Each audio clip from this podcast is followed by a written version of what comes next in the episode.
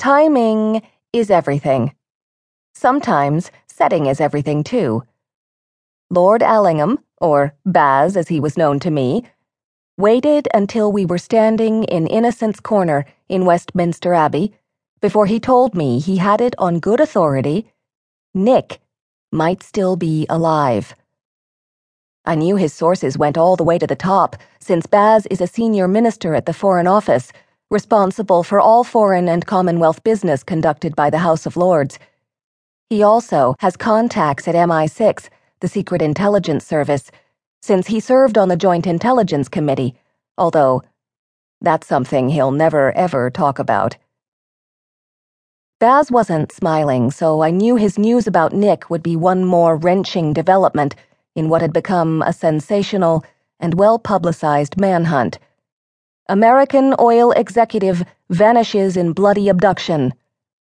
It had taken a royal wedding to knock the story, complete with lurid speculation that involved aliens and a distant planet, off the front pages of the British tabloids.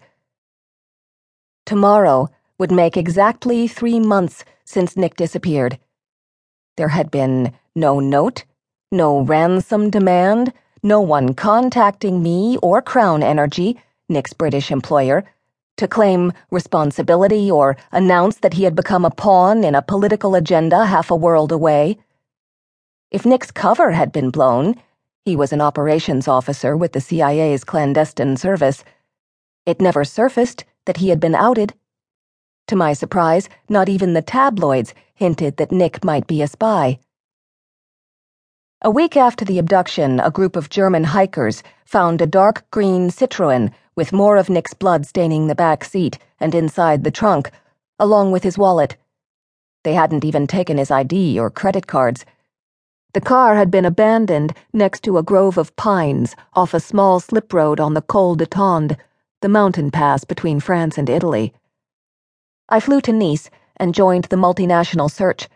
Five intense days, combing pine forests and climbing scree covered slopes, while bearded vultures circled overhead, until the odds of finding him were almost nil. By the time the search was called off, everyone my family, Nick's sister in California, our friends, his colleagues had begun gently urging me to stop hoping and make peace with the fact that we might never find his body, to come to terms with the likelihood that he was probably dead, especially after the body of Colin Crown, his boss, had been discovered a few days later in Vienna, floating in the Danube River, not far from OPEC headquarters. Which made Baz's news all the more incredible. I gripped my damp umbrella with both hands and said, where is he? Is he all right? When can I see him? Baz clamped his arm around my shoulder and pulled me close, brushing a strand of hair off my face like a protective older brother. The rain was falling, fine and sharp as needles, on this unseasonably cool early August day as we entered the Abbey, bypassing the queue of visitors, one of the perks of nobility. Steel gray clouds hung so low in the sky that London had the closed in feeling of being inside a bell jar.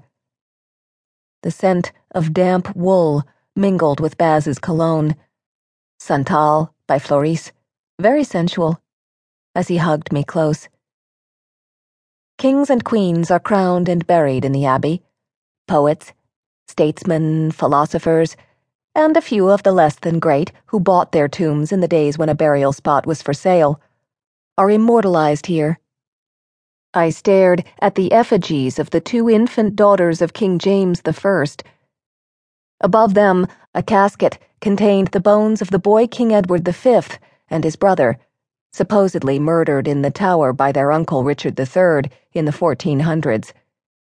It would be just like Baz to deliberately choose this tragic corner of Henry VII's chapel, screened behind the altar where Edward the Confessor's coronation chair and the mythical stone of Scone sat, as an appropriate stage because of the irony of the setting and his news.